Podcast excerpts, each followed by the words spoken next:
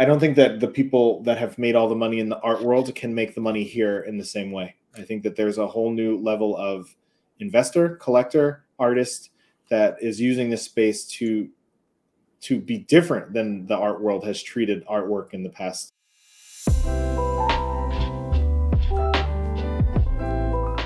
You were just listening to Kris Graves, one of the pioneers of photography in the NFT space, a long time excellent uh, photographer in his own right and photo book publisher. Uh, today, part two, we'll be uh, opening up uh, everything about quantum, where he is the curator uh, in all that quantum has going on, how he got involved with that uh, excellent enterprise. we'll also look at his new forthcoming book, What Came True, or actually a series of books that will be released as an NFT. And then uh, Kris brought his crystal ball with him today. We'll be looking into the future of NFTs and photography. It's a great conversation. Thanks for being with us. Now, here's Kris Graves.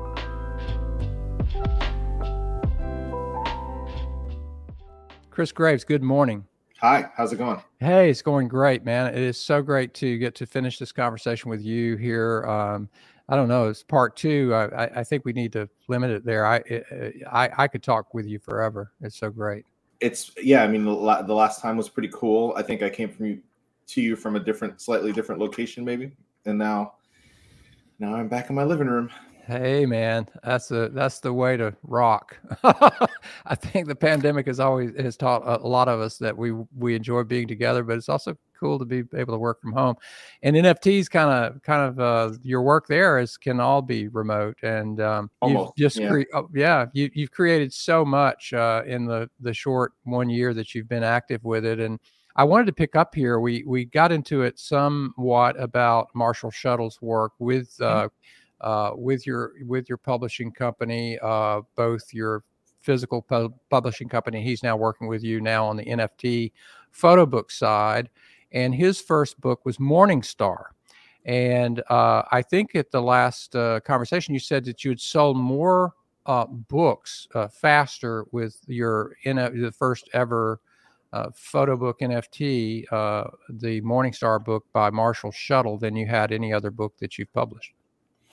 Yeah, I think that. I mean, individually, I mean, not doing book fairs. Book fairs, you sell a lot of things just randomly, but to be able to sell 220 or so books within three or four days is pretty i think pretty amazing well having having done book fairs and photo book publishing for a decade now i can tell you i've never seen anything like that and i don't think many people other people have um, and it does raise a question though i'm getting ready to go to uh, uh, Photolucida uh, on, and, oh, on april the 21st it's so much fun I bet you're not going to be there, but I wish you were going to be there. Yeah, uh, all of my friends will be there, but I will not. Well, uh, Laura Moya, the director, has asked me to to lead a panel discussion, uh, and I'm just sort of putting a put this out there for others. Uh, uh, so at high noon Pacific time, uh, Darius Himes, um, Clea McKenna, who you worked with at Quantum, mm-hmm. Alejandro Cartagena, and I will be in a Zoom conversation uh, but also people will be physically present uh, talking uh, in Portland, Oregon about uh, what's happening in NFTs. And to my knowledge, uh, it's the first um, photo festival that's taken this on, and uh hat tip to them to want to be in conversation about that. And as I get ready to go out there, I'm packing a lot of books and I'm going to be schlepping them out there uh, spending money to get the physical objects out there that we love, and then probably they won't all sell out. Maybe they will, but but then schlepping some back maybe. Um, but man, what an advantage that is for NFTs. None of that stuff has to be the expense and cost, and and it just leads me to think about doing kind of a pros and cons because you you are a master publisher and you you know published over 90 books and the work of over 100 photographers.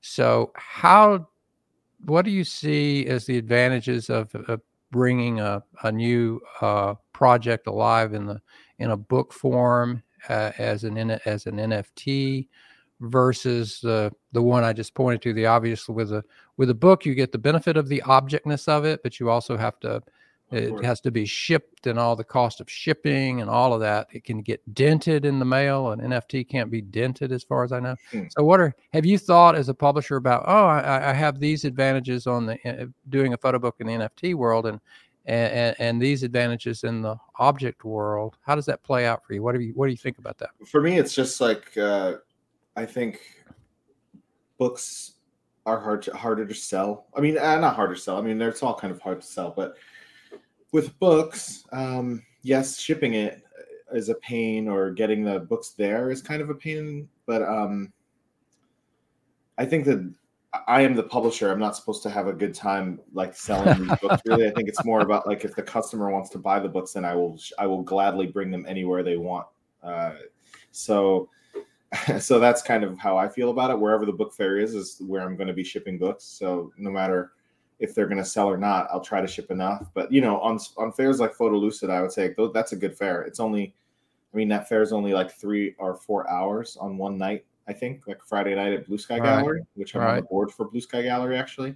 Right. And um, and I would say like, yeah, bring ten of each book or the ones you know are more popular, and then when you run out, take people's addresses and ship them. That's what I do at that fair. I mean, that's like, don't bring yeah. too much stuff. Bring three yeah. boxes. If it's if yeah. it's if people really want it, they'll buy it and then you can ship it to them.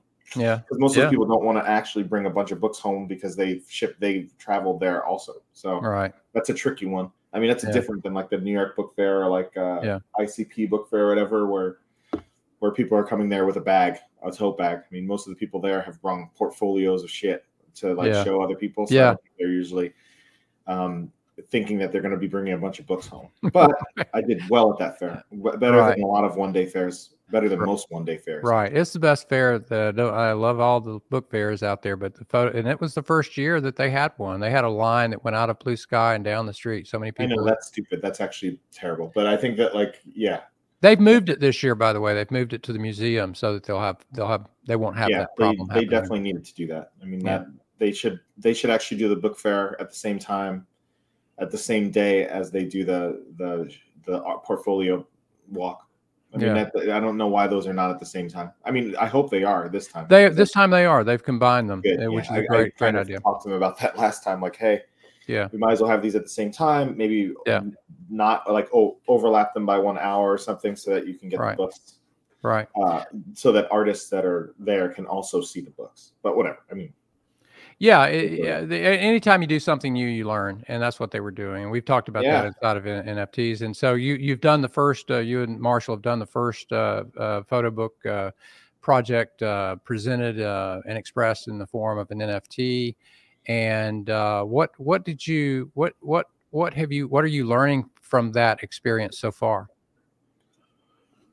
I'm I'm I'm happy that people are willing to to like to buy the book. I mean, so the NFTs are more expensive, I guess, than the the printed matter. Um, way more expensive. I mean, like we're selling uh, Marshall's piece was probably like generally like four hundred and fifty dollars US to buy it, and to have two hundred people buy that means that I probably made more money on that book, or that the company made more money on that book than than I could ever make on a on a print on a. If I sold out of a printed edition, I wouldn't make fifty grand. So like. um it's just a different mentality for people buying. There's different collectors in the space. Some people want to flip. Some people just want to be part of this kind of revolution of what's happening. And as the revolution goes on, I think everything will get a little bit less expensive. Um, also, just because that's how it usually works. I mean, we're the first in here, so we we can ask for the prices that we ask for, and then, you know, with with Marshalls, I think we did an addition of 550 because we didn't know how many would sell, but we'll probably close that um, when when we launch my book later this month. So we won't overlap the contracts for the books. I mean, the books are all under smart contracts as NFTs, so we only load one smart contract at a time. Meaning, when Marshall's is done, mine will start, and then the one after will start. Like, there's no like overlap in sales between Marshall's and mine. It's possible that we could go back to Marshall's after my sale has occurred, but it's just we're we're all we're just playing it out and seeing how seeing how it works. So we've gotten really positive response from Marshall's book. It works well. We're working out all the little tiny pieces that weren't perfect, and now I get to go in and have a streamlined project, which is good. Right, right, right. In the in the eventually, I mean, I'm not using music, but we're gonna have, you know, making PDFs that have gifs and videos and music that play when you when you open the books. Mm, cool. So there's a lot of different ways to make this um, special. Right. I want to get into those possibilities that you're just beginning to explore uh, now with um, a photo book uh, experience inside of an, an uh, inside of an NFT. Um, but I wanted to I wanted to follow up uh, first and ask you. So, uh, with Marshalls, um, you now you you you you you created an edition, which because it's the first time anyone's done a photo book in NFTs, you you had to you know pick a number and you picked what five five sixty 550. Mm-hmm. 550 and so you've sold uh, you sold over 200 just right off the bat you probably had some pre-sales i'm guessing and how, how many how many are still available 330 until we cut it i mean we'll probably cut yeah. the edition actually at some point to make it so that it was an edition of 250 mm-hmm. um, hold like we do we'd hold 10 15 for the eventual museums that are going to want this five or 10 years from now that yeah don't know yet yeah um, so yeah yeah like we'll like we do like we do with uh you know we sell out a photo book but but we but we still hold some back for others institutions and others. of course mm-hmm. so um so that's an adjustment you made you uh, uh, something you learned that just the size of it. So what's what's the floor now? Is there are they being retraded? What's the what's been the experience after the initial sale? Are you finding um, uh, resales and what's that oh, second secondary question. market? I haven't like? even looked. I've never even looked. I mean, I, like r- truly for me, uh, NFT is like about secondary market sales. I think mm-hmm. that, that is a important aspect of it, but I don't care. I never will care, and like I'm I'm in it to show people the artwork, and mm-hmm. if people appreciate it and don't sell it again, that's fine because they can't you know can't return it, so they got it.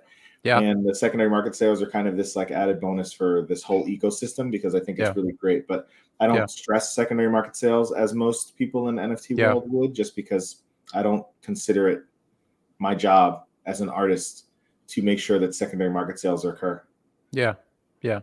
And and there's nothing wrong. People do do that. It's just just as there's different ways to to oh, approach totally. that. I, mean, I, I know some people. Yeah, go ahead. Sometimes it's necessary. I mean, I think it's important for people to understand how it works and to um yeah, just to understand it. But yeah, for me, I don't I don't care. Well, one of my I, I mean, I care in different aspects. I care about like when I'm doing stuff with Quantum or the like the company that I'm working with or that yeah. I I'm part of, and um, that is where it matters more. But for my personal artwork, then I, I can't care about secondary market sales. Yeah, it happens or it doesn't happen, and you're not structuring your pricing or anything in order to hook into that. It's no. just it's just. I mean, I don't know. I mean, I try to make sure that the pricing is a, as affordable as NFT gets. I mean, there's people selling images. I would say pretty terrible, terrible images that have a lot of community around them for 150, 200 grand. Yeah. Oh my uh, God. Not many. I mean, like yeah, one, yeah. Like not many people can do that. Yeah. And um, and maybe and it's terrible to me, right? I mean, I love some work that sells for $150,000 and I don't like some others, but what is it? I'm, I'm just one person. It doesn't really matter what I think. So um, for me, I just want to make sure that I have an affordable price point uh, yeah. for, for everybody. So right. for my book, it'll be as low as I think we can possibly go with it. Yeah. Yeah. Uh, you know, I pricing, uh, uh, one of my, uh, uh, I had the good fortune of uh, uh, hanging out with Martin Parr when he was in Atlanta doing a commission here, and we he and I swapped uh, photo books and ideas around photo books. And I think mm-hmm. he's one of the great thinkers about uh, the importance of photo books and photography. And uh, you know, he oh, just a few years ago, I think his whole collection went to. If anybody knows about photo books, you'll know Martin Parr's role in it. Went to the Tate, and what we've seen since he and and uh, Mr. Badger came out with their uh, their multiple volumes treatises really on uh, photo book history. But when that all came out, you know, it created a it, it supercharged. There was already a market for collectible photo books, some selling for thousands or more. Uh, I noticed that Christie's and Sotheby's a few years ago changed the head of their photography department. So they head of photography and photo books. They're very collectible. And you were just pointing to something I think is really interesting about NFTs is most people collecting in the space in a in a thoughtful way are looking at aspects of rarity that any collector collecting prints or photo books would also look at. And so I think that I, I, I, guess it did. And I'm asking you, did that come into when you put your price point on Morningstar? Were you thinking, well, this is the first, uh, you know, was that an aspect of your pricing that this is the first time this has happened with with a photo book? Or how did or how um, did you set your price? I think we set it for you know the space, meaning a lot of photography in the space would could sell for one point like 0.15 mm-hmm. and with our tech behind it we were pretty much selling it for well it's a different mentality because not everything that we were selling is a one of one right so mm-hmm. we're some books are just the book and there's no nothing well they're all one of ones but there's no like uh it's very complicated it was a very complicated setup there's 350 distinct nft uh, pd like books that were made for it. So like there's a lot of like materials. Um, you know, I, I think that we priced it for to sell. I mean, yeah. so we, we thought yeah. that one point like 0.15 was a good range. Um, in in the current Ethereum marketplace, like I think when we were selling, it's it was right around thirty. We thought it was going to be around a three thousand dollar Ethereum, so 0.15 made sense. And then the week we started to sell, it went up to like almost 35 34 3500 so the 0.15 for us was like slightly more expensive than i think we really needed but also still a cheap price for something on the on the ethereum to to be able to get a one of one piece on ethereum for one uh, 0.15 was like good for the market i think. Yeah um, and yeah. yeah so you know we learn every time. Mine will be every single every single purchase will come with a one of one photograph from from the books. Um, and we have a, a, kind of a way to um, you know it's a it's a complicated project. All these things are slightly complicated and like gamified a little bit um, so that we can make sure that we're um, reaching all of our clientele right. properly. Right. Well, it's part of the uh, uh, gamification. I've heard different words used for it, but I think gamification is probably the best. I mean, that kind of comes with the uh, DNA of people that are in the space. Uh, a lot of the collectors are uh, uh, were gaming before they were collecting art, right? So, so your your new your new photo book is called "What Came True," yeah. and tell me about that. Tell me about the project.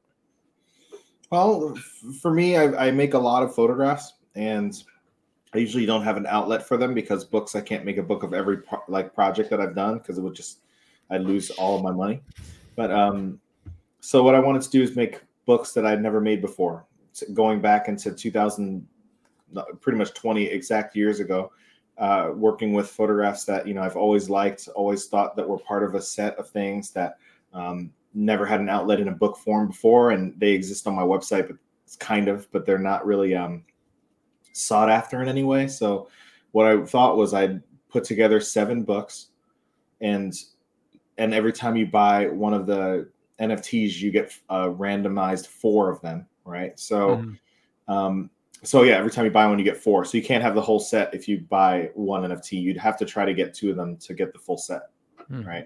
Mm. Um, if you want it and then like t- like 10 of those will 10 of the sets will be like full. So you'd be able to buy you know that would create the rarity. Like the rarity would be created by if you can get all seven books in one pdf or one nft um, compared to four in another. But the seven projects are pretty much one is a reprint of a book that i made named permanence which is my first monograph um, and then the six others are different projects. Like one is called Ring Road, and that takes you on the ring road around Iceland. I made an Iceland book before, but this is more specific to traveling on that road.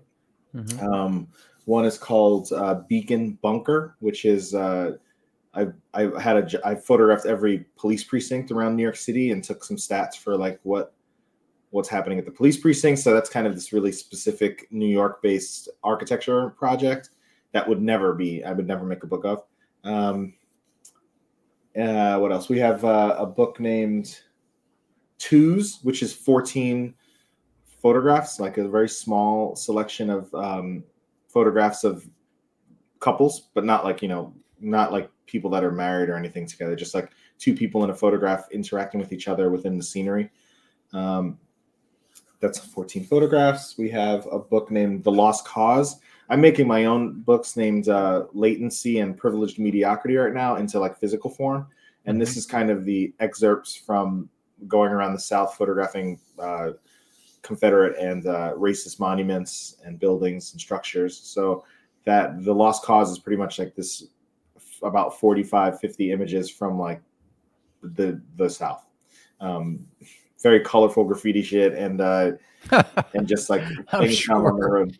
Mm-hmm. Um, and then what else is there? I don't know how many I've mentioned. A book named Extended Family, which is when I I first got a view camera in like 2005, six, and started to photograph all of my family and friends. So I made this like list of you know I photographed probably hundreds, and there's 66 four or five portraits as I'm learning how to light.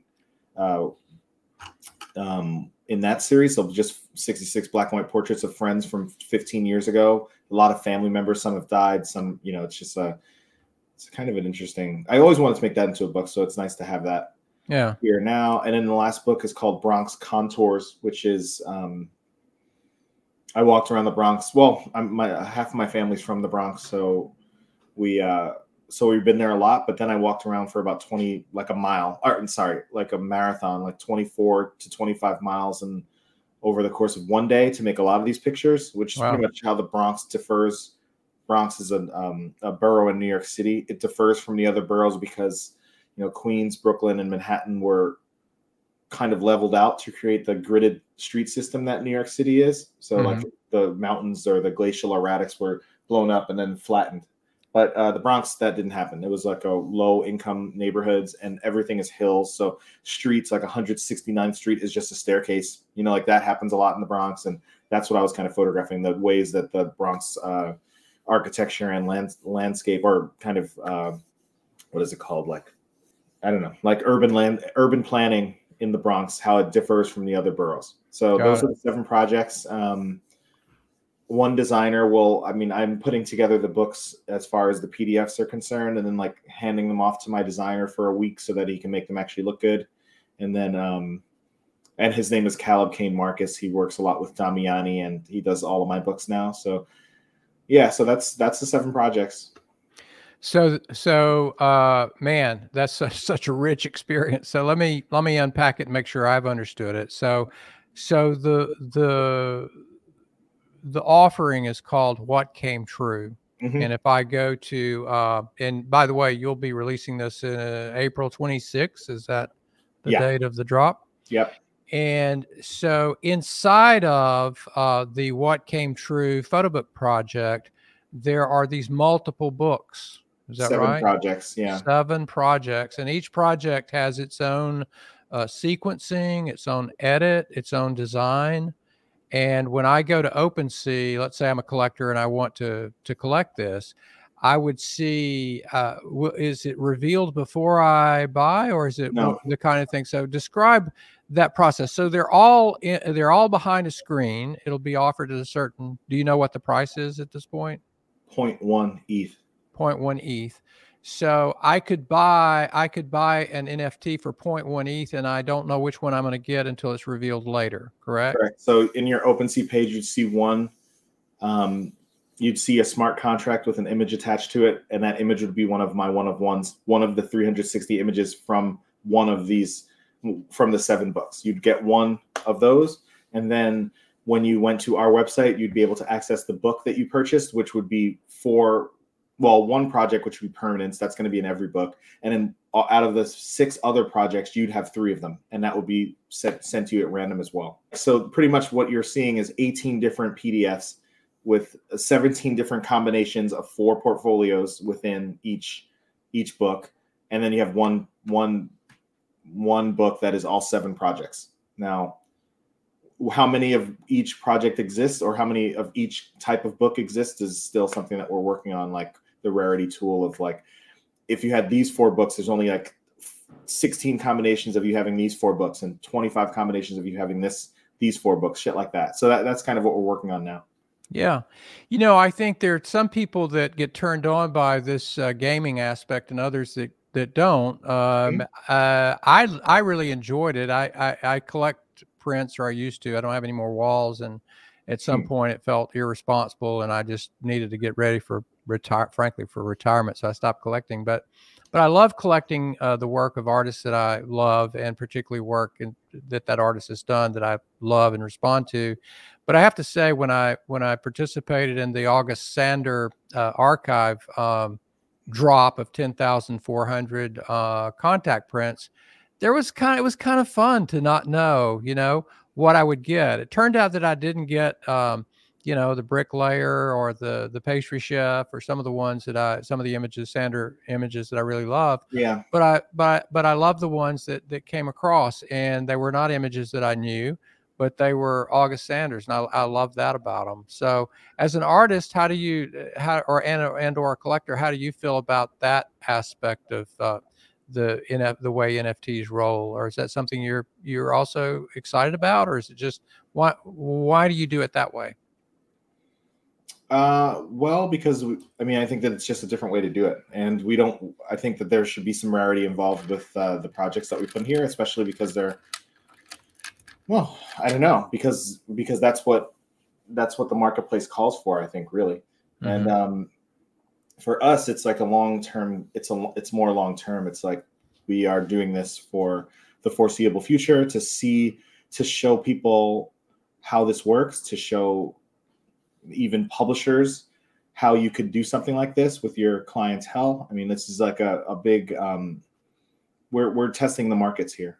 Yeah. So for us, it's like figure out how to test it in a different way every time, and then see if it worked. And if it didn't, that's okay. And if it if it does, then we're all we can still continue to like make these books happen. Yeah. Um, but with the with the books, I would for me it was like if you give everybody the same book in the back end, the and the one of one becomes very important but I would like it so that the book and the NFT both have different types of rarities happening. Um, mm-hmm. So that's that's why we're doing it. Okay, and uh, I apologize for for for if I if I should have gotten this more quickly, but it is complex, and I'm trying to think about it without actually no, seeing it. But so so I would go to OpenSea and I would see an image, right? And that image would rep- and I would say, okay, this is the one I want. So will that image? I'll have an NFT for that image that I acquire, or will it might I might get a different image? You will get a randomized image from the 360 that are in the book. So you'll get it. one of those. Got and it. It will not be about which book you got. Yeah. So, so that image is not is not necessarily the one I'll get, but it, it, it it's a it's a it's a representative that I will get an image and I will get a book, but I don't know which image and I don't know which book, but I'll get an image from the book that's attached, randomized. Correct. Yeah. 100%. Okay. Mm-hmm. And so if I wanted to create an entire set and try to get all seven of the books. You need to buy two NFTs. Okay, and but I mean, and I think that that will be part of the properties inside of. Um, uh-huh. you, will be able to yeah. see the properties and say like, okay, well, this book has the three I don't have, so okay. if I want them, okay. then I can buy this. Okay, so so so the first one is uh, randomized, and then so you, but you don't have to have it all random. You can get them all, and that's the way to do it. I understand that. So mm-hmm. so uh, and people uh, this is not the conversation where we're going to, there are some people that will know exactly faster than I did, uh, maybe even faster than you, what you're talking about by attributes. And, but maybe we can just say something about that. So the attributes, one of the things about smart contracts and NFTs is you can on OpenSea uh, look behind the image and see what are its attributes and explain that yeah. a little bit for everybody. NFTs are pretty much smart contracts attached to files. So when you buy an NFT, you're actually buying a smart contract.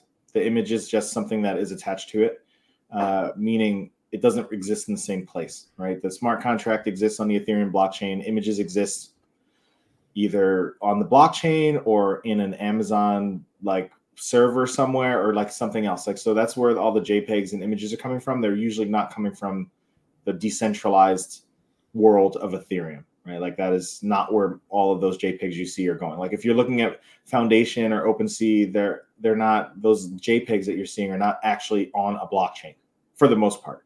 Uh, and what is on the blockchain is the the smart contract that you own that attaches to the to that document to that document to that image. Um, so in the properties of the smart contract, you can say like my project permanence. This is one of the images from permanence uh, like so you'd have that attached to the image and then you can say in the book itself you'll have permanence a project named two's bronx contours and beacon bunker that's the four you have in your book and you'll see it in writing on the side of the OpenSea page. Right. And if you if the if there's another book in there, it could be like twos, like the project twos. It will always have permanence because that's one of the projects that comes with all of them. But like then there'll be a project named twos, and then a project named uh, Lost Lost Cause, and then Ring Road. So you you could have completely separate items within that PDF or the NFT book um, when you enter it on when you go to check it out on my, our website. I don't know if that makes anything clearer, actually. Yeah, no, it does. It, it, it clears it up, and and the, and the attributes is what you would look to to say, oh, I don't want to buy the same thing again. I've already got those. I can complete my set of seven by buying this one over here, and I know it's going to be that because I can see the attributes that are associated with with NFT number two, right? Yeah, unless it's more important for you to have the one of one of like, if there's only 14 of a book and you want to own all 14, it does not matter like what's in the book. You just want to have the 14 individual smart contract like one of ones. Maybe right. the one of one is more important than the different books selections that you get. Maybe right. it's not, but that has to be up to you. Right. Right. Uh, okay, so now I've acquired it, uh, and uh, because I'm a high roller, big spender, and I love your work, I bought them all. Uh, so what can I do with them? I, a question that comes up, uh, you know, it's an old timey question from almost a year ago when people first started thinking about uh, photographs expressed as NFTs. How is this different than me going to your website? And, and I'm p- playing devil's advocate here, Kris. I really I get it, but I want you to explain to others. So uh, so then I would say, well, gosh, I could just go to Kris's website. Maybe I could see maybe not all these images, maybe not expressed in the same way, but I could just see them on my screen. So yep. how how is this going to be uh, uh, putting aside the economics of of the investment of it? And we don't give investment advice. Do your own research, but putting uh, the investment aspects of it aside and just looking at the experience of having uh, seven of Kris's projects expressed in this uh, NFT photo book format, what's going to be my experience of it?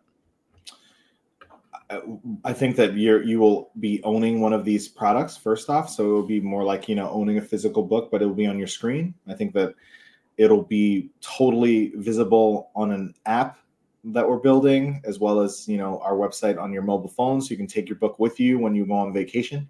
Um, when there's more books, you can have a collection of 20 or 30 books that you take with you on your trips and stuff like that. So, you know, eventually it's like maybe we have 48 page books that we'd never be able to print in in real like in in print form because we just don't have the clientele for it. But we can now make 100 copies of that, like an edition of 100 as NFTs with different dynamics and be able to sell it. So for the artists, it works better because we can get secondary market sales and primary market sales that you don't usually get on a book because they cost so much. So for us, it's like, you know, on Marshall's book, he made a, a huge portion of his money from the book. But when we made his physical book two years ago, he made zero dollars, right? Like mm. he didn't make any money off of his like it was pretty much we did not make money on his book and, and we just produced it because we found enough money to make it, but no one really got any money from that. So we already made way more money on his project than we ever did with the physical book. So um, for so you know it has to be on you. I mean, I think it's if you're interested in collectibles, then you'll probably be interested in NFTs. If you're not, then you probably won't.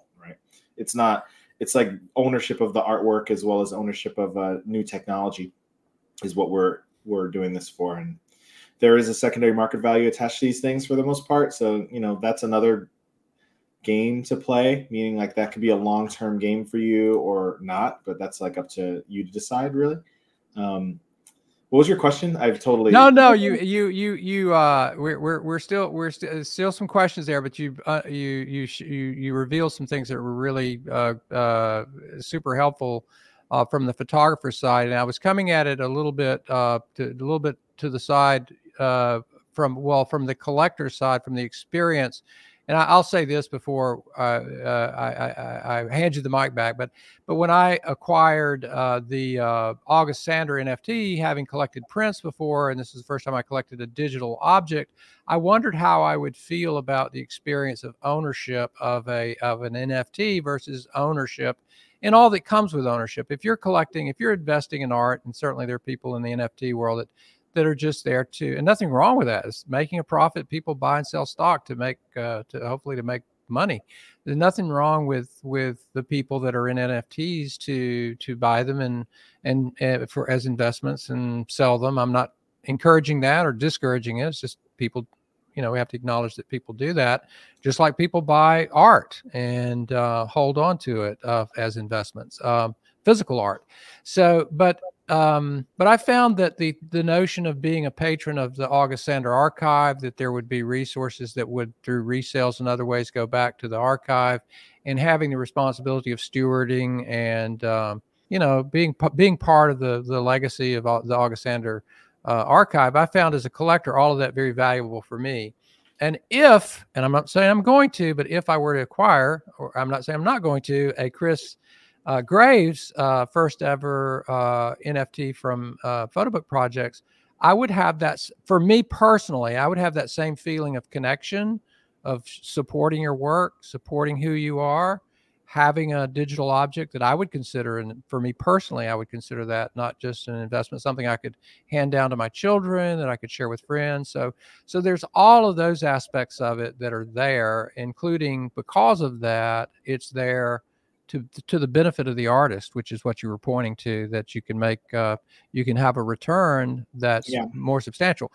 But I really am the my question to you now, Kris, is so so how would I experience that? Can I see it on my because I do Audible. We talked about this the last conversation. I view this in a way as kind of an Audible experience. I I have books that I own the book, but I I have them on my Audible account, and I'm more likely to to reread a book in Audible than I would be to go home, look through my library, and pick up the book. Yeah. It's just it's a, con- a matter of convenience, and I also have found that I really like the auditory experience of a book uh, so, what would my experience? How how are the ways that I could experience the book, and what are you doing to make that experience richer than a physical object? What what do I get that's as a collector uh, and an acquirer of um, your your photo book that I wouldn't get if I bought just a physical book? four projects in one book or um, the ability to look at it or and the ability to look at it on your phone in an app that we're building so like you'd have a specific specified app for your collectibles if you were to continue to buy with us um, besides those things it's like the the art itself in, a, in its purest form right i mean most of the images that well not this book i mean it's like half and half digital and film but you're seeing things that probably are color more color correct than you could get in a offset book on your phone. All right, um, you get a better picture. you get a better. You're getting a, you're getting a digital images that yeah. you can blow up to a, yeah. on your screen yeah. to 4K and just have it at your in your home. Yeah, 65, 85 inch screen and see it sharply. I mean, there's a lot of you can take it with you to a friend's house and plug it into their right. screen.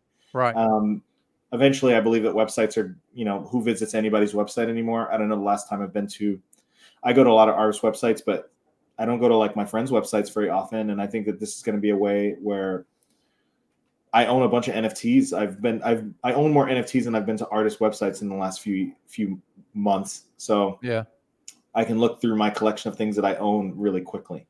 Yeah, um, and I like that. Uh, yeah. Same deal with you using Audible for audiobooks. It's like yeah. for me, it's like, damn, if my if my eventual book comes with a 20 minute audio track that I can look at while I only while I while I read the book, then it creates a different um, mentality about what a book is or what. I mean, right. we can't keep calling these things books. They're not books. They're totally digitized. They're not PDFs, kind of. So it's like a it's a new thing, new maybe. Mm-hmm. You have to come up with a new word for it. Yeah. Well, I get that, Kris. There's a couple other things inside of what you're saying that I want to point to. So, so with uh, being able to have these uh, digital files uh, that are a complete expression. So inside of each one of these, you as the artist, uh, working with your designer and your development team, you have just the same way we do with a photo book. You have said this and no more, this in this sequence, this with these attributes attached uh, this is what I want to share and know more. So, as the creator of that, you've created that experience that I'm going to get when I acquire it, right? In the same way that you would create the experience when I buy the pull the book off the shelf. I get the binding that you wanted, I get the sequence and edit that you wanted, I get the mm-hmm. essay if there's an essay laid in or some other things. So that's that's an element of it, right? Yep, totally. Yeah. And then, and then there's other technology coming, and I, I'm sure most of the people listening are aware. I mean, we're going to be having, they're not all here yet, but there's going to be different frames and other ways of experiencing uh, visual NFTs than there are right now. Oh, for sure. I mean, and these will these will fit into that. I believe. I mean, believe it or not, and to the dismay of most of our photographer friends and the people that we've known like no, we will be living in augmented reality very soon i mean i imagine that all ads will not be paper and they'll be digital i mean if they already aren't they will be digitized all um, your glasses your regular warby parker glasses will come with an augmented reality lens in your right or left eye you choose and then you'll be able to be walking down the street and existing in augmented reality everywhere you go, which means that you could read your book on the subway in your eye without having to carry it. Um, that is, I don't think that that's a, that's not a decade away from now. So life's going to change pretty dramatically and quickly. And those digital assets that you probably could have purchased five or six years ago, some of those are going to be skyrocketed in value, which is good. I mean, if you care about yeah. value of things, but as we've seen, CryptoPunks are now millions of dollars, and when you could buy them originally, they were like thirty or forty bucks or something like that. So, right, um, you know, it's only one of many uh, NFT uh, projects, but you know, if you have like support of a community, then your your project has no limits, really. Um, yeah. So for us, it's like yeah, build our community. We really do care about the community. We want to give them something that is important. We want to, you know, it's going to be an extension of our publishing company, so it's not like we're we're not reaching out to random people to make random books, which is still very curated, I would say. Uh, the experience is very specific to what we want in the books. Um, so yeah, there's a lot of different. I mean, hell, it's just like expanding our business model into online. Yeah, in a real way. Yeah, totally. In a, in a way that there was there's a, mar- there's a market for it, and uh, mean, language and a like, code. We'll yeah, yeah. I think yeah. there's a market for it, but like it depends on how much tech costs and how much you can make from that. Eventually, I mean, if you build your market, then tech costs never really add up to costing as much as the original. But as long as we can, as long as we don't go into debt making the, this project happen, then we're gonna we're gonna do it. Yeah. Do you see a time when you uh, might give up publishing books physically? I don't think so. I mean, I can because I don't really consider myself a publisher anyway. I just make book projects with people as collaborations. Um, I think that I can make two books a year and nobody, you know, that's fine. I can make 30. I mean, I've made 28 books in a year and that's fine too. But I can also like this year I'll make three or four books and that will be that. And next year I can make one book, two books and or zero books and still be considered like a publisher. So I usually make one or two books a year just to keep it at least consistent with something happening that's new in the photo book world. But um, yeah, I'll continue to make books, small or large, something. Well, I, I, I, man, I again, I said this actually before we went live, but it's so generous of you to uh, share, uh, you know, your because a lot of people don't let people back in the kitchen, you know, because it's not always it's not always pretty back there when you're making uh-huh. sausage. And you're it's been very generous of you, Kris, to share with everybody and me uh, how it feels to you know what you're thinking about, maybe a little more pepper, a little more sauce. You know, you're, you're how you're putting all this together in real time and on the fly. And that's that's very kind of you, and, and it's very it's fascinating. Uh, I, I do want to ask you before we move, and I want to talk. I want to say plenty of time to talk about quantum because I, I think the things that you and your and the team there uh, are up to is really, you know, just like what you're doing here is really, you know, we're at the future. We're watching the future unfold. But I did want to ask you this: as I was listening to you describe uh, the experience of having an NFT collection and how you would enjoy that, and how you don't really go to websites too much anymore, unless, but but you do uh, enjoy the NFT photography that you've collected. My son, who's one of the producers of this show, uh, has for years. He's got other buddies in Brooklyn, um, and they get together once a month. They used to get together more before the pandemic, and they would have a record night i think they called it um, and they would all bring digital music that they wanted to share and they would put on their headphones and each of them would listen to the music but you could do that with these nfts right with your nft collection. You could have a group of friends at the beach or at your house and say show me what you've collected like kind of a like a slideshow you know uh, getting together. There's so many ways that from a community standpoint these nfts can be enjoyed. Totally I mean, yeah, totally. I mean, hell, like there's a huge community of people working in NFT right now and really finding it exciting because the art world has passed us by. They don't give a shit, and we shouldn't keep caring about the art world. I mean, the art world is different than art business. Of course, art world is kind right. of everyone that exists in art, so that's unfair right. to compare, but like the art business has not cared about photographers for about two decades. Right. Really, not for one at least a decade. With the invention of Instagram taking like all of the profit from all photographers away and making it into like a like kind of thing. So yeah, for me, it's like take that back. Companies yeah. can't have my property anymore. I'd rather you go to see my NFT site or buy one of these books than see my stuff on Instagram where I make no capital. Um, yeah, I think that stuff was different in the past. You used to be able to make a little bit of money for yourself on these platforms, and if you're smart, you still can. But it's just, it's just there's a lot of people there, and I think that the NFT market is hot right now because there's not that many photographers, and the the skill level is not the same as I mean Instagram. The skill level of my photographer friends on Instagram is very different than the skill level of the people I follow on Twitter. I would say that much. Like the more popular people that I see on Twitter are not as good as the some of the worst people that I follow on Instagram. So that's a huge divide. I don't I don't know if that will ever change. I I have asked people to get on Twitter very hardcore, likes because I think that there's money in having Twitter account where there's no money in having an Instagram account, and why why waste time? I mean, we're only here for so long, and I refuse to waste more of my time like existing in one place instead of all places. So, you know, I'll post on Instagram, Twitter, NFT, my website. I send emails out. I, you know, use Discord, um, you know, use Slack. Like, so I'm all, I'm trying to be all over the place because I see like, you know, there's money everywhere in the world. All right. And, you know, for the, for the most part, photographers have tried to, to get all their money from like their town or their community in the US. And, I just think that there's there, the world is too big to continue that. There needs to be a way for you to make money outside of this country in a way to like, that, to continue to exist.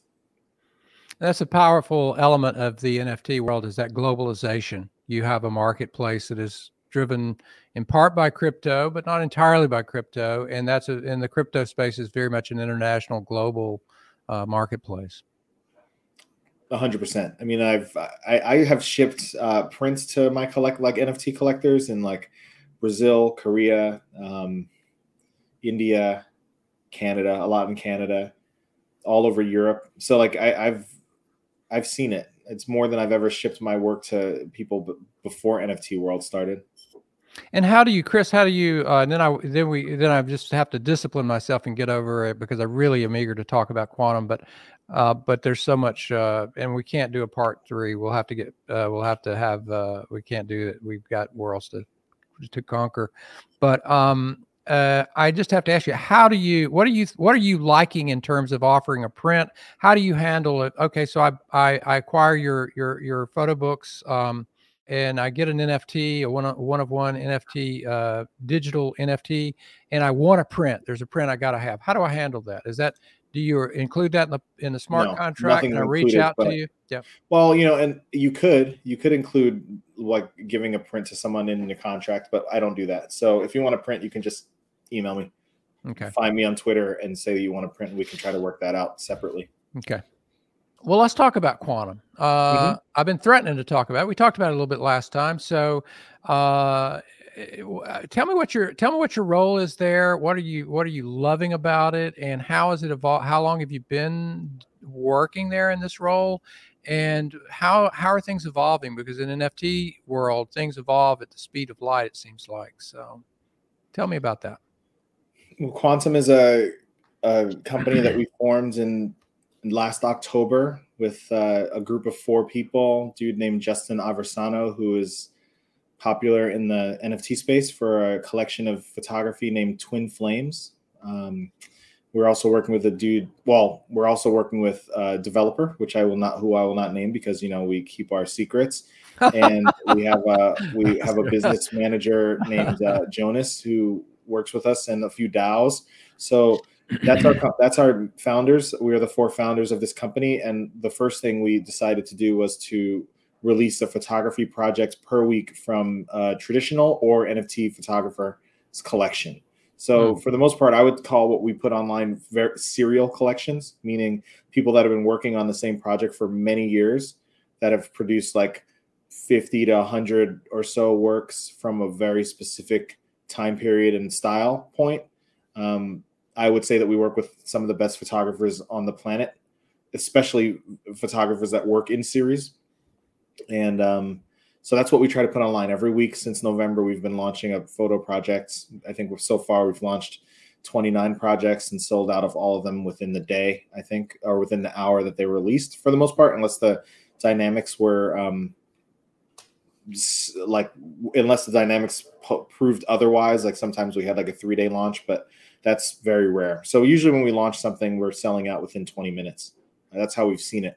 And um, yeah, now we're, we're launching, uh, we have a community section, which is like, you get the community that of people that own quantum pieces can vote on the next community piece that goes in or the community collection so we've done that two times so far and we've also had community uh, vips like people from like organizations like daos or other um, crypto natives uh, saying like sponsoring an artist as a photographer to like launch onto quantum so we we do those three things in the photo section and now we're we're launching digital art initiatives, which is a different like whole, you know, my friend Rudolph um, is running our. He's a digital art curator, and he has a he has a team of people that are working on finding uh, digital art projects around the internet.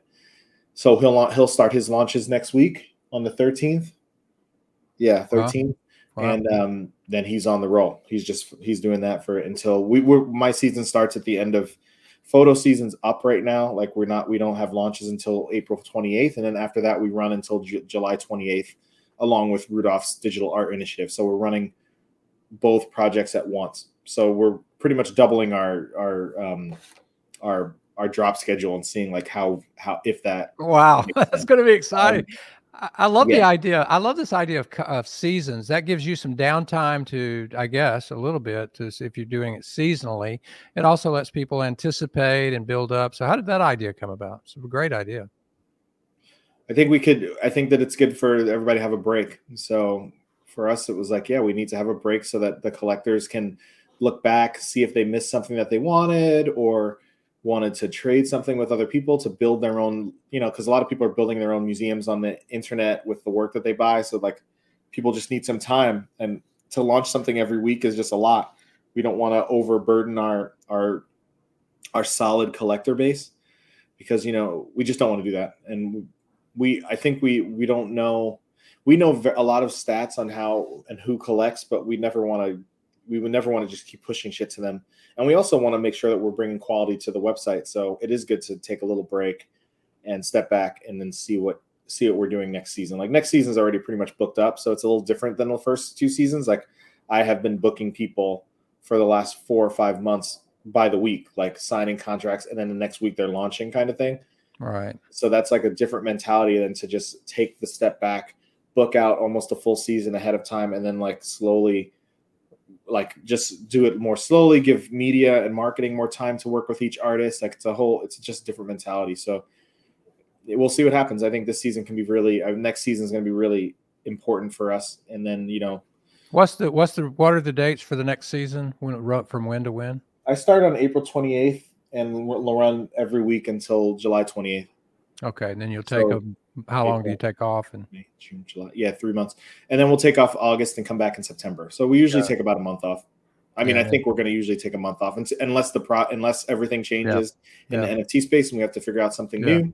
Yeah. So besides that, we're also opening a store in Santa Monica in June, which we, um, which is a community-led project, meaning we sold a thousand tokens so that you could part part run this store with us so you can take it over when you want to as an individual that owns a key or um, you can come in and get like inexpensive nfts or even free nft mints as part of the as part of um, you owning the nft so there's a lot that, of initiatives that we're running. That right sounds so cool. So I, am immediately. I think you're after Santa Monica. You'll bring something like that to New York. Um, so it's there's possible. This, we're trying to figure out if that makes yeah. sense.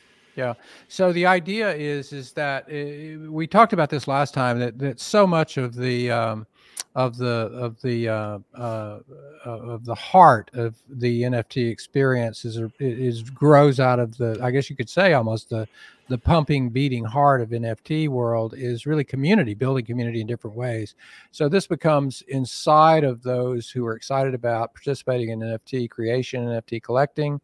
Uh, and by the way, collecting and curating are, I think, powerful cr- creative forms uh, in their own right, mm-hmm. uh, as much as cr- taking a photograph. Um, but um, so you're bringing then the Q, the um, the quantum key uh, so let me i want to be clear on this because i'm in, very interested in it so if i wanted to have access to the santa monica uh, uh, physical space i would buy a quantum key and how would i how would i do that would i get that in, in uh, along with a, a, a photograph photographic nft or how, how would i how would i do that the key is its own nft it's it exists as its own smart contract it does not have an image it has an image attached which is a like a credit card of a of our you know with our logo on it and it kind of spins on OpenSea. So you are getting a image, but you're not getting a one of one photograph. You're getting one of a thousand keys that we have been you know that we've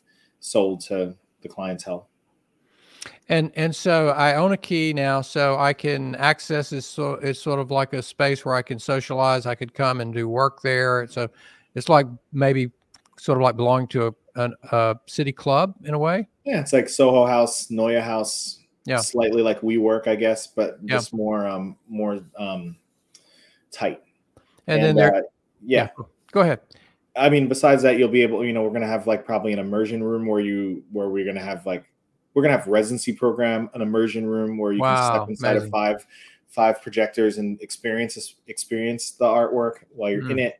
Um, a lot of parties and a lot of different launches that are in store only for like people that maybe have 25 30 images that we're not like that will just sell in store only to in store people like stuff like that so there's a lot of different things that we can do with this. It's kind of like an art party house in a way you know?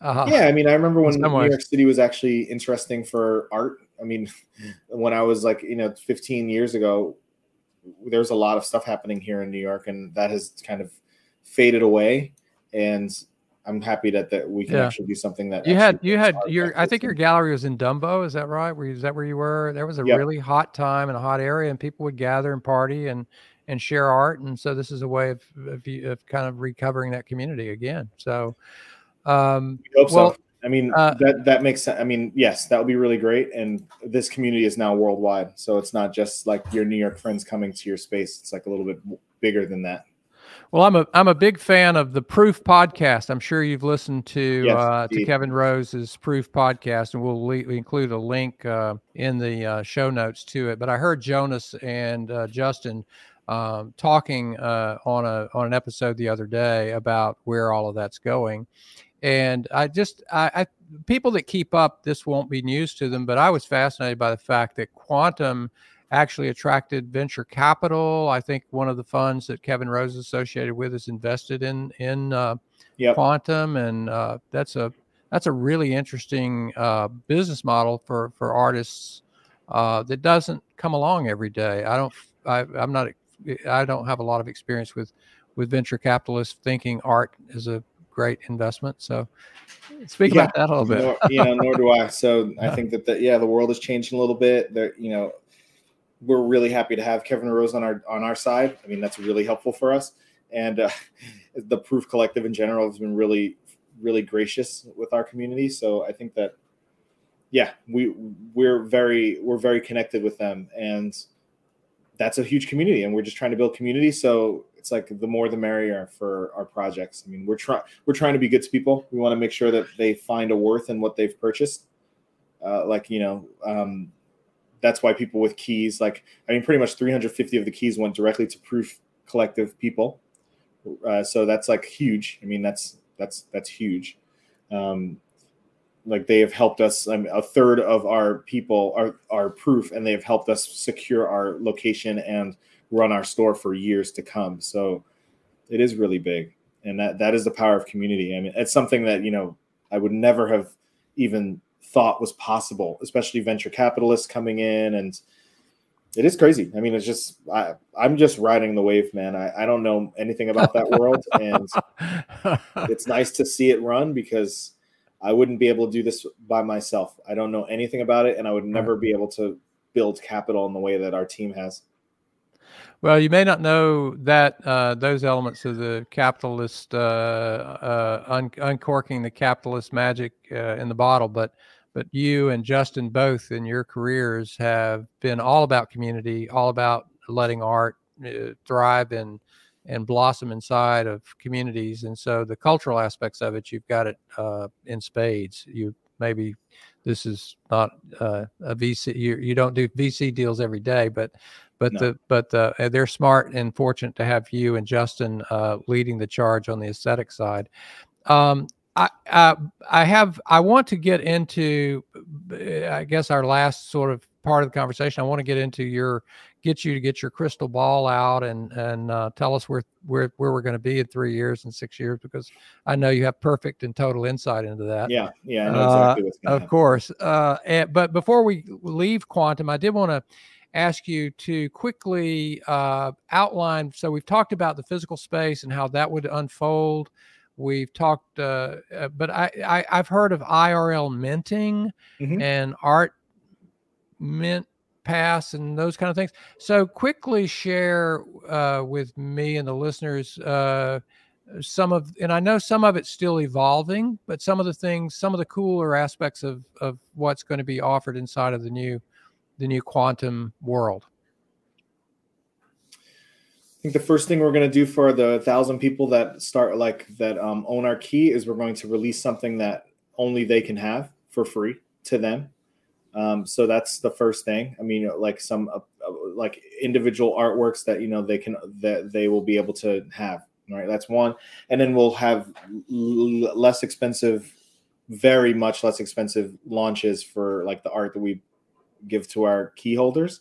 Um, in store, you know, there will be a lot of different use cases. I mean, we're we're planning on, um, of course, the in-store mo- like in-store minting, in real life minting is going to be helpful for our keys, key holders as well as the public. I mean, just like the kind of public that comes into our space. Um, we're gonna, I mean, our space is gonna be next to like a Chipotle or something like that in Santa Monica. So there's gonna be a lot of new eyes in the space looking at this, like coming in and i think that having the the in real life experience of like being able to use a credit card on a tablet or a screen on the wall to make a purchase or look through a collection of artwork to say like okay well i have 50 bucks and i want to own an nft and this is how i'm going to do that. So that's kind of what we're oh wow. how for. cool. How cool. Um, yeah. so that's kind of what we really want to do. We want to be able to say like you can come into our store with 80 bucks 60 bucks 40 bucks and come out with like an nft in your bag. Um, and and it exists in your wallet. You can see it at home, all easy, and that that is kind of what we're trying to build for. Oh, so beautiful. So it's very democratic, very everyman, and really uh, an ambassador. Uh, sort of like an ambassador. You you become a in real life ambassador for NFTs in a way that's just it's just so so great. Um, well, I'm so glad I asked that question, and uh, uh good good for you guys well let's do talk a little bit uh, Kris you you are a big thinker i don't i don't mean to embarrass you with that but you are and um, so you were talking about augmented reality and i'm right there with you i think the metaverse uh, you know when you get a write-up above the fold in the wall street journal that the metaverse is here and here's some brokers that'll sell you some you know i think yeah. I, I think it, people that are you know, and I'm I'm old enough that I've had to try to bury my head in the sand uh, different times when technology, you know, brings its new thing. I think, man, not again. I don't want to have to, you know. Yeah. But we do, we do when we have to, and it's and actually, if you just embrace it, it's it's fun. So, uh, what do you think? You have to. I mean, if you want to continue to be like a person that makes money on the planet, then you have to learn technology. it's so it's so well said, Kris.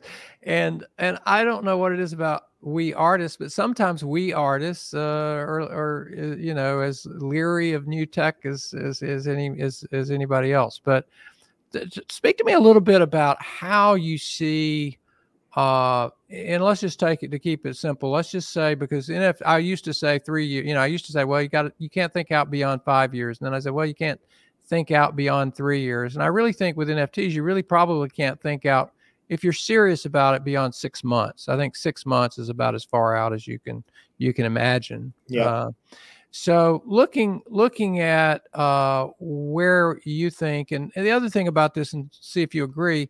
One of the things that makes it when you talk about pricing or when you talk about a lot of things, one of the things that makes it maybe not not difficult, just makes it interesting, is uh, you don't know where the value of a, an Ethereum will be in three months, six months, a year. You know, it's it's it's sort of like uh, breathing in and breathing out.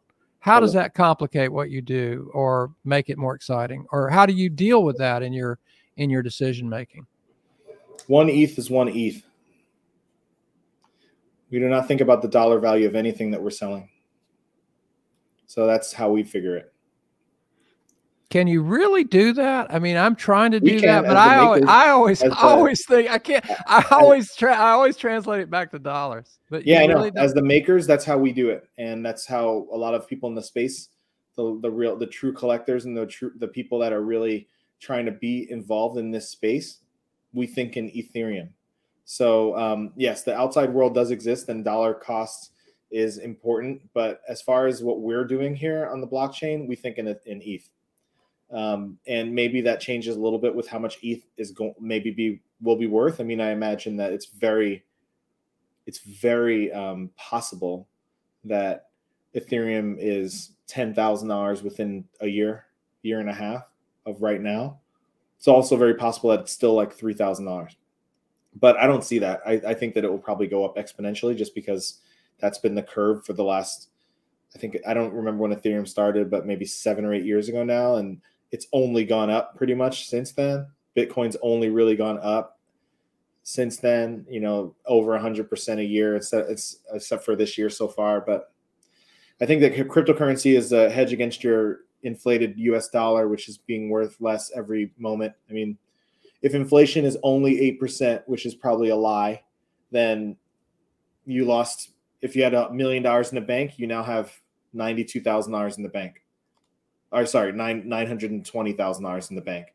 And if you wait five more years, that millions looks a lot like five hundred thousand dollars. So by the time I retire, a million dollars is six million dollars, and I should have had six million dollars in my bank to be able to retire mm. in 25, 30 years. So for me, it's like I, I don't see that the I can't imagine that the dollar becomes more popular over the next 30 years. And Ethereum is not a dollar equivalent. It's not a currency, nor is Bitcoin, but it is a hedge on that investment of putting your money in the bank. And I don't know why I'm even talking about this right now. I'm not a financial advisor, and you don't have to listen to any of this, but I believe that Ethereum and Bitcoin and a lot of other cryptocurrencies and layer one protocols are going to be worth more than they are now, just based on people that are not even into it yet. I mean, we're talking, we have a pod, we're doing a podcast with, which is pretty much a traditional photography book podcast about NFT, which means that no one's going backwards. No one's who's on NFT is going to start making books and not making NFTs. Right. But what's going to happen is more people are going to start making NFTs. Right. So um, in a year from now, there's going to be triple the amount of photographers only in America making NFTs, which means that there's going to be more money in the ecosystem, more ways to sell things. Maybe it's the way you sell everything. I mean, I imagine it's going to be a world where every NFT purchase comes with the print, and that is that is it or like yeah. every time you make an if like fucking I don't know like like carry me not carry me means but if it's like Kara Walker makes a drawing and then sells that d- digital image as the NFT and then sells the print with it for eighty thousand dollars, I can see that completely being like the the the unique the standard authentic, the the kind of yeah certificate of authenticity for your artwork, which we're doing on paper with photographs now, and in addition, right. will right. just be It'll just right. be that with the NFT. You won't need to. Yeah. Yeah. The signature will be worthless, and it will be great to have it online so that other people know that it's authentic. Right, and that you own it. Um, yep. uh, and for your benefit and my benefit, the benefit of our audience is neither Kris Graves nor Bill Boling nor any of our comp- associated companies are investment advisors, and we're just sitting here as a couple of individuals do your own research we're not giving investment advice and i think uh, just as a personal non-expert what Kris says makes a lot of sense to me but um, so uh, let's pick up with that though Kris and, and carry it another step forward so so so in six months uh, a, a, year uh, there's going to be a i won't call it a normalization but the code but Alejandro Cartagena speaks, I think, uh, in, in a smart way that we're still learning what is the code. Like there's a certain code for if you're buying a vintage, if you're buying a, a photographic print and you're in that market, you know that a vintage print is worth more, a signed vintage print is worth more. You know that a perfectly conditioned signed print that's from an important artist, you know, so there are layers of blue chipness, right? And we're yep. still trying to learn the code and the blue chipness of NFTs what would you say are some of the codes that are beginning to emerge for you uh, in terms of buy this, don't buy that, um, or this is a very well expressed in the space uh, work of art, and this is just a nothing wrong with it, but it's just okay. You took a picture and you turned it into an NFT. None of that matter matters. Only thing that matters here is community. If you build a community and can sell the work, then it does not matter anything that we thought about with like the way we our traditional lives of art do not matter here. They do so, not translate over. They don't carry over. I don't think it does. I mean, I could put um, if I had 50 William Eggleston pictures and I put them online, and I didn't say like, "Hey, this is William Eggleston. He's behind these." He's like, it would sell zero of them, and then that would be the end of that project. So like for for for he, this world is, does not exist to just trans like trans trans uh,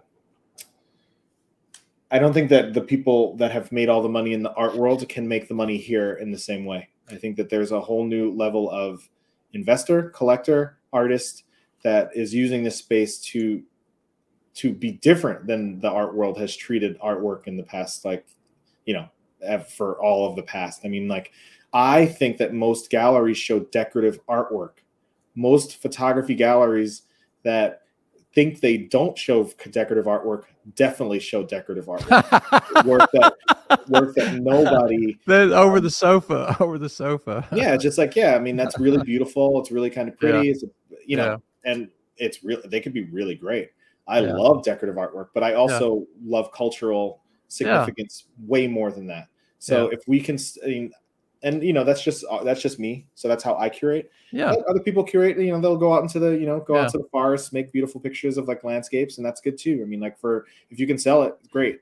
I mean but like that's not something that i'm interested in and i would well, hope that you know the, there's just like there's different levels to it and um I don't well, know. I think this is a time for ingenuity, and if you're making work that you know existed 70 years ago because Ansel Adams made it better 75, 100 years ago or whatever, then why are you doing it again? Why does somebody need to own it? What's the point?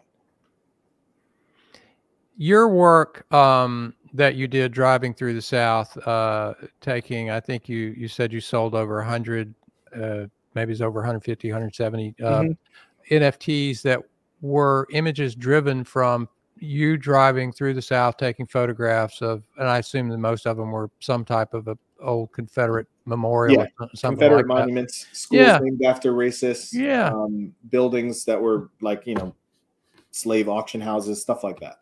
And Fun and stuff. you and yeah, and things that a gallery would not have sold to somebody to hang over their sofa, right? I mean, that's your point, right? I, I imagine. Mean, I mean, I don't. I have I have representation, but I don't have a gallerist, and I'm guessing there's a reason why. Yeah, um, and that's fine. Well, well like, your... the work that I make is not for yeah you know, decor- decoration. Are you still I mean, working? It, with... I think it is beautiful, but yeah. it's definitely not. Yeah, decor- it's important. It's, it's cultural. You were pointing to that earlier. It's not. It's not the aesthetic of that p- particular image is not about the form and color necessarily. Although I'm sure you make make them uh, really beautiful. I mean, you, you're beautifully made, but this the truth that's contained in the image. It's the connection that the image has for your life and for the project. And there are many other aesthetic values that are wrapped up in that image and not that you know it's it's there's you have to understand something to really get that image uh and to find value in that image and and and express as an nft that kind of work can find an audience and find a life you know out in the world and totally. i think i think that's uh, you know what you're what what you're bringing forward are you still working with my friend sasha wolf is she representing your work these days or yeah, totally. i know she's your mm-hmm. buddy yeah I heard, yeah, she has a great podcast. I think I said this last time. Your podcast with her, um, and you've got at least a couple of others out there that are they're really great for people. I think those were done pre NFTs, or maybe you weren't ready to talk about NFTs yet. Yeah, totally. That was done. a long time ago. I did that. But uh, Sasha, to her credit, has always uh, championed artists like you who don't necessarily make uh, over the sofa photographs. Nothing wrong with over, over. I have a sofa, and I don't actually don't have a picture over it, but um, nothing wrong with that. Um, well, uh, so Web three, what does that mean when someone says to you, "Oh, this is all part of Web 3? Do you have an idea about what Web three is? It a real thing? Is it going to be a real thing? And how does NFT fit inside of that? Well, um, it is. Web three is where we are. Ethereum is a Web three organization, kind of like something that we hope becomes more decentralized than it is now. Uh, so yeah, the blockchains exist on their kind of web 3 the images and the the content is coming from everywhere like servers so not all of it is web 3 but i imagine that at some point everything every piece that you see will be web 3 like decentralized from like the you know the norms of the world. So yeah we exist there. We're we're selling to web 3 people and it's um it's our it's kind of our clientele. Um yeah, what was your question though? No, that was it. I just uh, is Web three a real thing? Is it a unicorn? Is it a real thing? Is it evolving? Where? Oh, yeah, I, that's mean, another question. Where do you think Web three is in terms I of mean, its evolution? Unicorn. That's. I mean, it may be. I don't know. No, but I mean, naysayers do. Yeah, naysayers. Yeah, no, there are people. Mean, that say, "Well, yeah, that's not a real thing." That, you know, everybody can think that everything's a bubble. I mean, like that's right. Right. something that is totally fine. You can think right. that this is a bubble, or you can think that like Tesla is a bubble. But is it? I mean, yeah. Tesla sells more a lot of cars, and they also go to space, and they're building solar panels for houses everywhere. And once they get into Bitcoin mining, then think about like all the energy, all the wasted solar energy that goes to your house and then pushes out to nowhere. Right. And they start using all that energy to mine Bitcoin. Man, Bitcoin's going to be fucking expensive. And um, so yeah, no, no, this is all a Web three circle, and the this the companies on top are going to be you know the companies that are already on top are going to be the the ones that get on first because they can spend a few billion dollars and buy some bitcoins and now they own them forever. Um, and it didn't touch their bottom line and it probably made them 100% in two years. So why not hold it instead of spending it on like i don't know even making product? But um yeah we live in a web3 environment already and i think that all the companies that you'd put your money on in the stock market especially if they're um, tech companies are probably already involved in Web3 development. So if you're supporting them, you're already supporting Web3, and you're right. supporting it in a way that is very indirect. And like the, the NFT, the decentralized finance plays, all that stuff is very direct, and you can definitely do some work there. I mean, hell, you could instead of having your money sitting in a bank account losing money, you could pretty much just put it on a stable coin and get eight percent on your money with you doing nothing it being very safe, nothing's going to happen to it except for you make 8% on that money instead of putting it into a savings account at Chase where you make 0.01% on your money. So like for me, it's like, yeah, easy, easy bet. Yeah. Yeah. Well, Not you a know, financial advisor. we've covered that. Uh, and thanks for covering it again. Uh, sort of the parting shot here, uh, Kris, is just to get your take on, um, you know uh, what are the what are the projects artists uh, organizations things that you see happening or that you anticipate happening that are that we ought to be that you, that you're getting excited about um, that are uh, piquing your interest and uh, uh, get, getting you uh, excited? I think the intersection of worlds is going to be dramatic this year. I think that there's going to be NFT plays or NFT pieces for almost every art fair, almost every book fair um, that we have been going to for years. All of those people, there will be NFT stuff happening in all those places uh, first. And um, there's going to be way more physical locations that sell NFTs. I imagine that we are not the only space in California, or if we come to New York, that would be an NFT buying location. I mean, they already do exist, and I think that they're just going to be double and triple the amount very soon.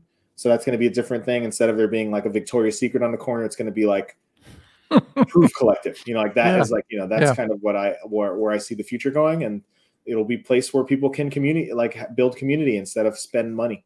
You don't really have to spend money to be in these places. You can just exist there. Um, and if you want to be a part of it, then you can start to spend your money. But like, it's not about that here. It's about like just being a part of the community, and that community is free. As long as you have a phone and the internet and the ability to have Twitter and Discord, you can be part of a community for free. You can show them work for free. You can sell work for free. If you want to make your work free, you can do that. It doesn't cost you money to get on the blockchain. You can do it all for free. Well, the, the August Sander archive uh, offered 10,400 August Sander NFTs. That was a lot. Each of them for free. I thought that was, that was like, that's a lot of pieces. Yeah. Yeah. Well, I understand uh, the reasoning. That's a lot of pieces, though. Tell me this, uh, Kris: is there is there an institution or a person or an organization or a podcast or something that you think our listeners or I ought to be tuning into that might have that we might not have seen or thought about? You mentioned last time, for example, you mentioned TikTok, and we we I went right out, and our social media uh, producer is starting a TikTok account. We hadn't tried it before, and we're doing it now. Never Thanks to you, you told me about it. Yeah, TikTok is an algorithm based um, company, and they, you know, I wouldn't put it on my phone. I mean, like that shit is like totally China owned, and uh, you don't know where the information's coming from. But the, it is an AI app, so beware. I put it on an empty phone or something. But mm-hmm. um, as far as like, I mean, the KGP NFT runs a weekly podcast. Um, there's uh, podcasts, but you know, Obscura DAO runs podcasts. Fellowship Collective runs some podcasts. Quantum does a weekly um, Twitter Spaces. I mean, when I say podcast, I mean Twitter Spaces. So all these people right. are running like Twitter Spaces right. all the time. The fo- whole photo community is running Twitter Spaces. There's even independent people that are running them. So like I would say just be a part of Twitter. If you're not on Twitter and you want to be in NFTs, then you need to be on Twitter immediately because right. it's never going to come to you on Instagram. There's a hatred of this platform on Instagram for whatever reason, just because it's not understandable to most. And I think that that's great because the the the smaller the pool of photographers in this platform is, the more money I make in this platform. I get it. Uh, uh, and I've had the same experience with Instagram. I uh, don't think uh, uh, it, it, I, it, will change. Everything evolves. Um, well, Kris, uh, before we go off air, uh, I, I would like to just know if there's anything we haven't talked about that uh, you would like to talk about that we just didn't get to. Not that I could think of. I mean, I I'm just uh, thanks for giving me your, you know, thanks for the time. Thanks for the good, the great questions. I think it's important for people to try to understand what this is. I mean, this is this is a collectible. This is for collectibles, right? I mean, your artwork was already a collectible, but you were trying to, you know, we were we were trying to sell prints, and the prints weren't selling. So now, as you make your artwork available on the internet, it, on this Ethereum blockchain, I mean, for me, it's like websites will die. If you don't pay for it, it will go away. But now that I've put the work that I have on on the blockchain, pretty sure it's going to live past me living. Now, maybe this the Ethereum blockchain doesn't go for that long, but I'm pretty sure you're going to be able to port this stuff over to whatever blockchain works. If you own something here, then you'll probably be able to push it forward, or you can burn it. I mean, you can do whatever you want with it. Actually, I mean, you can burn everything. I mean, if you buy uh, NFTs, you could just like burn them. You could do that. That'd be funny. I mean, that would be crazy, but people do do it. I mean, uh, but yeah, I don't know. I, I, think that we've talked a lot about this stuff, and as long as people kind of come out with a little bit more understanding, I don't think that they're you can't change anybody's mind really with this stuff. I think it's more like this is a very open world. This is a very open community. If you want to sell a piece of art, you can try to do that, but it's not going to be instant. You're not going to make a ton of money doing it um, unless you build a community. And then you can start to figure out if your community really wants your work or likes your work. I mean it's going to be it's going to be a shock to a lot of people that in the fine art world that have been selling that can't figure out how to sell on this chain. Right i think that's the biggest thing. Like we i've said no in quantum i've said no to some of the biggest photographers on earth just because it didn't fit what we we're trying to do here. And that's that sucks a little bit but also it's just like how it has to be. Yeah I get that. Um, it's you're you're curating for uh, you're curating for uh, a different space and a different time. Uh, and that leads me to my last question: is just uh, uh, any advice you'd give for collectors because I think there is a growing collector base inside of uh, NFT NFTs. expressed photography expressed as NFTs. I think other art forms got off to earlier start. What would you be advising collect what would be your advice to collectors who are thinking, well, you know, I should add some photography uh, to my NFT collection? if you're doing it for money, then you're doing it for the wrong reason. That's it. I mean, that's it. That's for all collectors. If you if you plan on making a profit on somebody's artwork, then you're buying the artwork for the wrong reason. Better to join a venture capital fund and invest in companies or stock. You can try. You can try to play that game where you're the artist will be worth more, but that that comes down to you. Meaning, like if you don't push that artist work out as the collector, then what's the what's the use? If you just hold something that you don't do anything with because you think it's going to be worth more, and you don't actually build community around the artist that you've supported, then what's the point? Well said. Kris Graves, you are a gentleman and a scholar, and you are so much fun to talk to. And it's so Thanks good to see. Yeah, so good to see you again. And I look forward to seeing you in real life uh, sometime real soon. Totally. Come up to New York and have fun out in Portland. I wish I was going to be there. That that would be a lot of fun.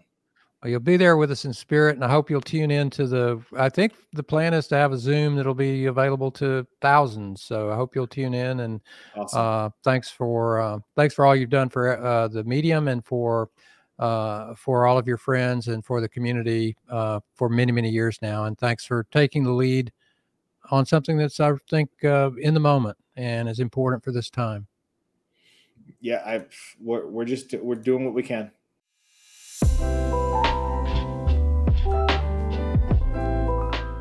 Well, that's a wrap, everybody. Uh, thanks for being with us so much uh, to uh, learn from uh, Kris Graves, who's so generous with his uh, insights into the space. Um, if you want more uh, information, we have Fall Line Press, the publishing company, sponsors this podcast, and the show notes you can link through from the podcast to there and um, learn a lot more. We can also uh, bring more information to you through our Twitter and Instagram accounts at Fall Line Press and Documentum TV. And for me personally, I write uh, essays about uh, photography and what's happening there in the uh, NFT uh, space these days. Uh, and my Twitter handle, would love to see you there. Would love to hang out with you there on Twitter. Is Patient Letters. So until we see you next time, Take care.